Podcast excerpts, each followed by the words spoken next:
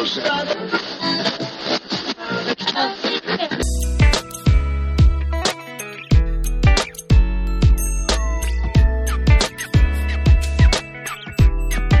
everyone, pre-accident podcast, Todd Conklin. How are you today?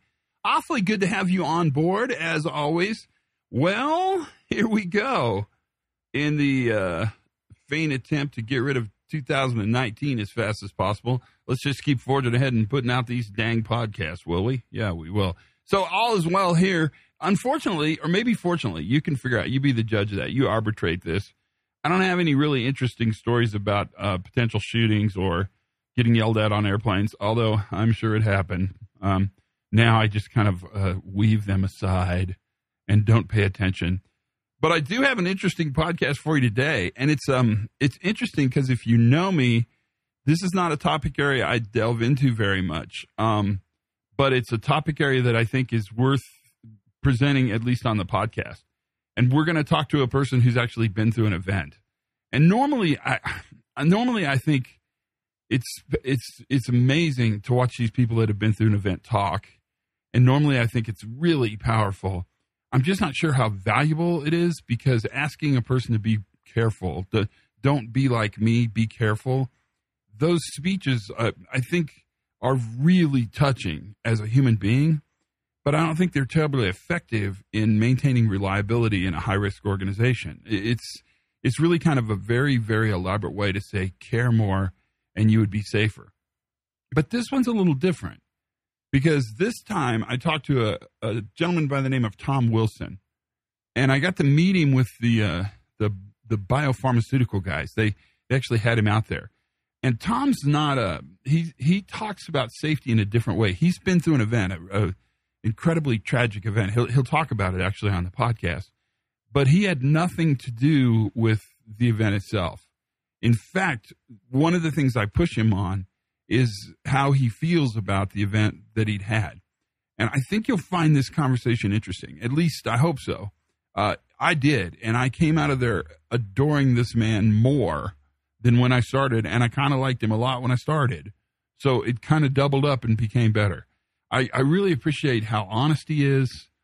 I really appreciate the way he tells his story. I, I hope that our discussion helped him think a little differently about what happened. And that's kind of what you're going to have to be the judge of. It's a big day for you judging stuff. You're, I'm really putting a lot of weight on you today, and I'm so, I want to apologize. I'm so darn sorry. It's not fair, is it? But I want you to listen to this. I want you to listen to this story because I think there's much in this story for us to discuss. And the best way to get into that is to simply get into it. Let's just get into it. I'll tell you more about exciting stuff in my life later when more stuff happens. We kind of wait for stuff to happen a little bit. Okay. So that's between you and I. But until then, let's listen to this conversation. This was in um, in Raleigh, North Carolina, on a Wednesday afternoon on a beautiful day, sitting on a park bench having a discussion. It's myself and Tom Wilson. See what you think. I'm curious to talk to you when this podcast is over. I take it you're gonna edit this anyway. A little bit. I don't edit too much unless something really bad happens. like if you call somebody a name or something. Something super inappropriate. yeah, if it's soup, if It's it's just average inappropriate. So I'll get over inappropriate. here if I need to speak If it's if it's average inappropriate. So today was really fun. Tell me about yourself and why why was your story so compelling this morning? Because you, you took a room full of people and and moved them a couple times, and it's remarkable.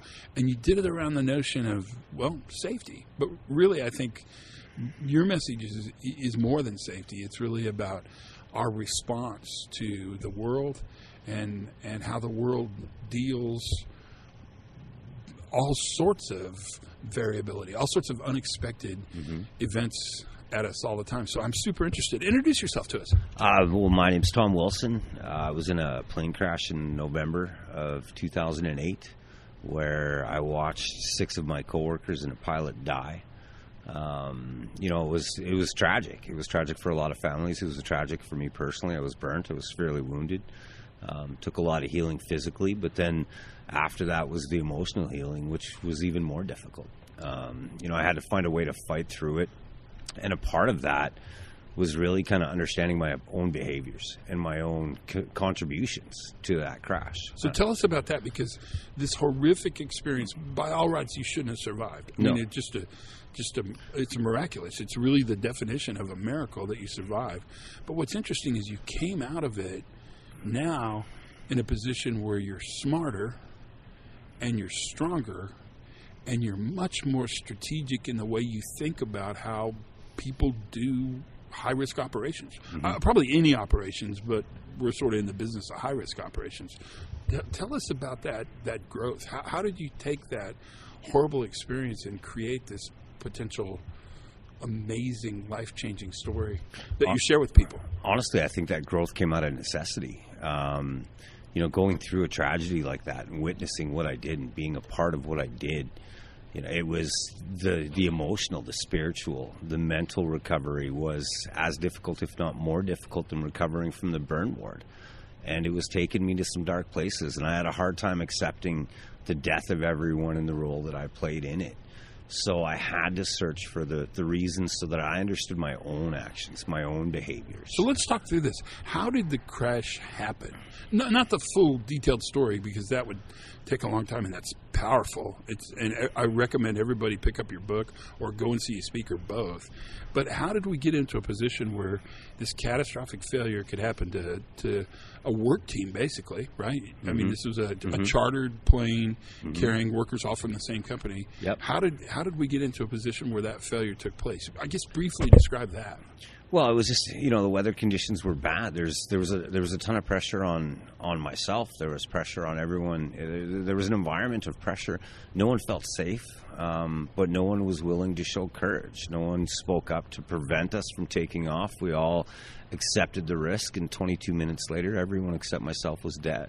would a commercial plane, a, a non-charter plane, a commercial like an Air Canada plane or a United plane, would it have taken off that day? No, they they physically don't have the ability to because of the legislation that controls it. Because our flight was private, it pushed the decision making process onto the pilot. Um, and it took it away from tower control. So now the decision was made by the pilot, but he also pushed that decision onto us. Which I think is super interesting. At one point, if I remember this correctly, well, tell the story. I mean, Yeah, I no, don't know we, why I'm we were tell the, your story. We I'll, were, I'll make it interesting and I'll make up stuff if you want me to tell it. No, no, no. I'm good. I think it's interesting enough. Um, we were on the plane, and, and I was I was on the plane, and we were looking out the window, and and I didn't understand how we could fly. Every other flight that day was canceled, so the the boards were lit up in red with cancellations, and and we were on our airplane. The pilot boarded. Uh, he started the engines, and then he looked back and he said to us, "Look, guys, we're going to have to do some low level flying because of the weather conditions. If anyone has a problem with that, let me know now, and I'll let you off."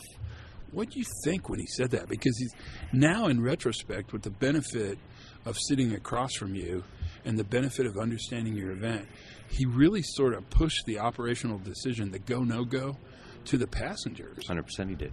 Hundred percent, he did. But we were scared. I was scared. Sure. And I know that my I know that my friends and my coworkers that are no longer with us, they were scared. Right. Uh, when he asked that question, the cabin was filled with silence. Right. It was just the silence echoed through it, and and we all looked at each other. We were all nervous, waiting for someone else to speak up, and no one did. Right. And in the next breath, the pilot said, so it was, you know, just a split second. The next breath, he's like, look, it's my job to make sure it doesn't get exciting. If it does, we'll come back and have coffee. So he almost minimized, right? I would say he did, he did minimize. You know, or, or justified in his mind the the reward was worth more than the risk, which you guys talk about in your in your discussion around sort of the risk factors that are an important part of that. But the, the other thing that I, I just want to say that, that I've always been very passionate about is I don't blame the pilot. Sure. Right. You know, I think a lot of people did, and that's the easy solution. Um, I don't because he didn't want to die. He, Right. you know, he had a family. I think it's I think it's easy in retrospect to look at the pilot and say the pilot. Well, I just said it. Morally separated himself, or the pilot pushed the, the the barricade. What I find interesting, I find two things super interesting about your crash. Really, three things. One is the fact that you survived is is just a compelling story. It's it's worth reading the book. It's worth following you around. Two is the fact that in retrospect, it's so clear you should not have gone but the ambiguity before the flight really was a part of peer pressure and time pressure and summit fever, the end of the hitch, all you want to do is get home. I mean, all those things are enormously powerful forces. I mean, they're they're more powerful in many ways than money. Mm-hmm. I mean, the one thing you can't buy when you're on a hitch in northern Alberta is time. You can buy everything else because they pay a ton of money to work there. Time with your family, but time with your family. I mean, and you see it in Alberta when you see the millions of of Winnebagos and boats and stuff where people really put that investment in time. And then the third thing is the feeling you have that somehow you were complicit in that failure is really, really interesting to me. And I understand it and I honor where you're coming from. Your story is amazing. But I would I would wonder if if the outcome of that event could have been different if we would have looked at a system that allowed the plane to fly. We talked about this, so mm-hmm. it's an important part of it. Mm-hmm. Those three things are enormously significant. Did we learn the right lessons from your your horrible, horrible accident? As an industry, I'm not yeah, sure. as that, an industry, not not you yeah. personally. I think the no, lessons you learned are perfect. As an industry, I'm not sure that, that much changed. Um, you know, the thing that's even more disheartening for me personally is as an airline, I don't think anything changed. Right? You know, I, I, talk about how they killed five people three months before doing the same thing, and nothing changed. Right? So the answer is no. I do think it's a failure, but the only thing I can do is is kind of highlight the role that I did play in it and learn from what I can and share it. I mean, I think one of the most powerful things you're doing, and it's got to be hard to relive this over and over again, but it's to talk about that story and to talk about really how it impacted not just you. I mean, that's super interesting, but everyone else around that. There, mm-hmm. there was a first. There was there were many victims in this plane crash. Mm-hmm. There were the ones that die. There was the one that survived, and there were the families around them and when you look at the multiple victims in this, it really the story becomes more compelling. How did this influence the way you think about risk? Because what's amazing about you, Tom, is that it's it's changed the way you think about risk and risk tolerance. It has, but it's it's changed everything. Um, it's changed even the basics of what I think about life. At the time of the crash, I was 35. I was an area manager for a global construction company. I had no intention of having kids right? Now I, am it's 10 years later. I got a seven year old girl a five year old girl. It, it, changed not just risk but everything. What's important the value of time the relationship with my father. Um, but in addition to that not only has it changed life it's it's for sure changed how i look at risk but it's also changed how i want to be a role model to those little girls and what's important and what kind of things you need to communicate. And i'm a huge believer in other people learning from my failures or my experience or my pain because that's the only way I can I can prevent them from going through the same thing without physically doing it. And it's it's really that idea of seeing this plane crash as either a horrible, horrible, horrible thing or an opportunity to actually make the world a better place. And, and that grow. and that choice you made has so much to do with how you feel about it. What have you learned ultimately around risk that you think really matters the most to to people who manage risk in all sorts of operations, not just people who get on planes. I mean, that's certainly something to think about, but people who run a construction site, or people who run a, a, a bioengineering facility, or people who run a gas station, or, or pilots, or supercomputing. What what did you what do you think about when you think about risk now? Honestly, I think the two biggest things are you know, one of the things I talk about is the difference between courage and bravery and, and the courage to speak up and challenge a culture and, and be vocal. You know, I heard a quote recently from, from a really good friend of mine that said, you know, when you pull up to the job site, what's the first thing you look at? Is it the people or is it the work? Right? And it's the people. And, and risk is huge, but my question to everyone is do they understand risk tolerance? Because I'm telling you, I didn't right? I was an area manager in a construction company, and I still didn't understand risk tolerance or any of the things I talk about with the intimacy that I have now that I've gone through this. Right, and that consequence, I think, changed. It didn't probably, and correct me, jump in anytime. Yeah. I'm always open to be corrected. I'm wrong a lot. But I don't think it changed really your understanding of risk tolerance. It changed really the way you think about how people manage risk tolerance. Mm-hmm. So I would actually suggest that what changed is really the probability side of the equation. Yep. That you went from this will never happen to me, or this will never happen to my job site. Let's let's extract it out to a construction site, right? To now thinking when this happens, are we in a position where we're recoverable, where we have the right defenses in place, where we're thinking the right way? And that shift in probability, if you look at risk as you know probability times consequence, consequence I mean, that's a big part of it. But probability is the part that I think it really you sing to. That's the part that you guys are so brilliant at. And what you're really changing is the way people think about the it can't happen to me part of it. Yeah, yeah, no, I, I agree with that, but you know, it's it's it is it, it can happen to you, but there's you know, you look at you look at the pilot, you look at different people. There's different factors, and that really does contribute. You know, one of the things we talked about is uh, risk tolerance factor number uh, nine. I think it is potential profit or gain. Profit doesn't have to be money right? The biggest part of the gain that drove us to make that decision that day was for people to go home and see their family, for all the pressure that's on us, right? You know, the more competent and experienced I am, at no matter what that is, the higher tolerance for my risk. So there's definitely a, a more intimate understanding now as to, you know, what decisions are made. I still have to take risks. I have to get on an airplane to go home tomorrow. But I'm going to manage those risks intellectually now and make sure that I don't I don't take stupid risks because the risk that we took that day, you know, looking back at it, that was just stupid. Yeah, and that that retrospective understanding of the accident after it happens, mm-hmm. it's powerful.